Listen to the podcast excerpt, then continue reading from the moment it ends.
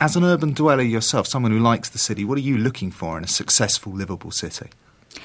I'm looking for a feeling of collectivity, a feeling of being part of a place, though not tied in like you are in a tiny community. I'm looking for really good public infrastructure. I'm looking for a sense that goes with the collectivity of egalitarianism. And one of the ways we're growing at the moment is in a very polarized way, which I'm sure we shall return to. I mean, one of my slightly wacky criteria, I guess, is when I look at a city is how would infirm people, say over the age of 70, how would they cope in this city? What kinds of facilities are available? What's the transport like? What kind of quality lives could they live? Now, that's quite a good test, I reckon. No, it is a good test. It's, I mean, I look at it from the other end of the generational scale and say, how good is this city for children? Where is there to play? How safe are the streets? Are they full of cars? How is the infrastructure adapted to children and people who have children?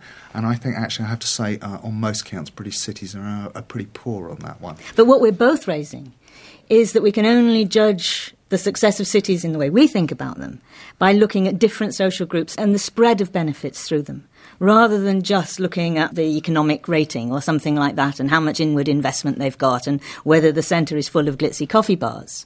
What we're saying is what's it like to live in the very ordinary, the banal, the day to day places of the city for everybody. I want to pick up on that issue of egalitarianism and equality and universality because it seems to me that in the immediate post war era, under the Labour government 1945 to 1951, we do have a moment in British history where there is a sense of a commitment to egalitarianism, of citizenship, of universality, and so on. And I wonder, Ken, how did that feed through into the thinking of the time about what should be done about British cities, how they should be transformed? How was that actually turned into practical proposals for urban change? Well, if you look back to the 30s and 40s, this is the era when the planner as a person, and particularly allied to being a scientist and technologist, was a kind of hero figure.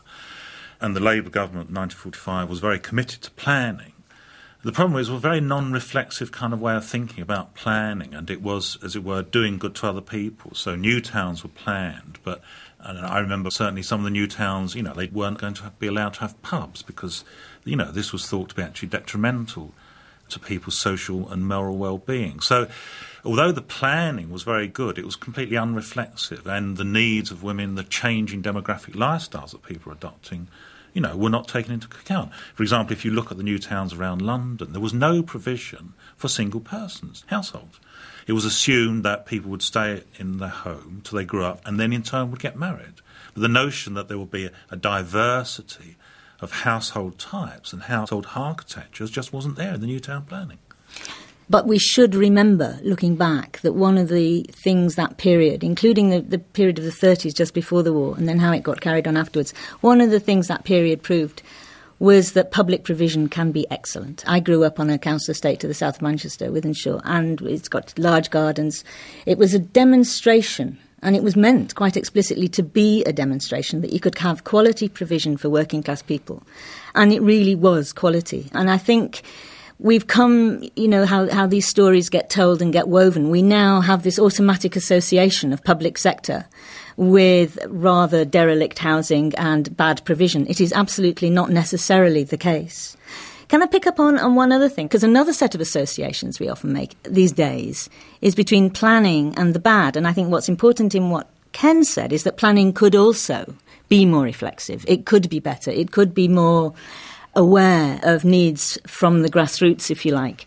I often hear people, when I say I work at the Open University, they say, oh, that's in Milton Keynes, if they've got any idea at all where it is. And I say yes. And the very common response is, oh, Milton Keynes is artificial. And I think this is a real good social science moment. You know, the social science business of saying, hang on a minute. Because you think, hang on, what's artificial? As opposed to what? As opposed to natural? Or which town in this country is natural? There are always power relations that are going to build cities, whether it's the church and the universities that built Oxford and Cambridge, finance that built the City of London, or whatever, industry that built Manchester. And our question must be not to get rid of power, because you can't, but how that is distributed through the processes of planning and how ordinary people and, and, communities, in quotes, can be brought into that process a lot more. This is very interesting because in the last few years, people are now talking about how do we integrate planning and governance together. We've got two separate things. We've got very low electoral turnouts for local elections, a disillusionment with local politics, disillusionment with planning, and yet somehow we have to have a vision of where we want to live and how we want to live. And I think it's interesting that people are saying, well, let's bring these things together democracy, consultation, and planning together. And I think this is a very healthy sign. Let me bring a third factor into the equation. It seems to me in your discussion of the post war era that on the one hand, we have issues of planning, people issuing top down plans, ideas, and so on from the new towns. And there's also a sense from what you, you also say that there are demographic changes going on in the era, the emergence of single person households, for example. I wonder what kind of other social forces have provided the context within which urban planners, people thinking about changing Britain's cities in the 1950s and 1960s had to contend with. There was something more going on to shape Britain's cities than just these top-down plans and or resistance from the bottom. What were the kind of big social forces at work at this time? Well, one of the biggest, obviously, was the motor car. In a sense, you could say that British cities and planning in the 20th century have been dominated by the needs of the motorist. And how has that come about, and what impact has it had on British cities? Well, I mean, the motor car industry is a very powerful industry, and it's always had very strong links into Parliament. But also, the kind of people that are planning cities often uh, have identified themselves firstly as motorists. When we were doing the research to the book that became Towns for People, I at least interviewed at least 10 chief planners in British cities. One of the first questions they asked me when I got there was, Did you have any trouble parking? Their assumption was from one middle aged man to another, Did you have trouble parking? Now, the fact is that they were planning cities that would be, by and largely be used by women with children, people infirm, and so on. The notion of the walkable city just disappeared off the planning agenda 50 years ago. It's only now just beginning to come back again. Doreen, what other kind of forces? I mean, the motor car is a very particular technology, but there are there are no doubt bigger things going on in post war Britain that were shaping what happened. Absolutely. I mean, just one of the ironies of the motor car is, of course, thinking back to where we began and the anti urbanism, people's escape from the city was aided by the motor car. They all thought they were doing it to live in a, in a greener environment and this love of nature and the countryside and all the rest of it. But it is the most environmentally destructive way of building cities you could possibly imagine. And precisely those issues are now beginning, ever so slightly, to be on the agenda, which is great. One other thing we must mention, uh, though of course there were loads of things going on in the in the long post-war period, is the arrival of people migrants from the Commonwealth. In part, of course, in response to desperate needs for labour in the public sector that we've been talking about. And that has changed the face of cities throughout the country.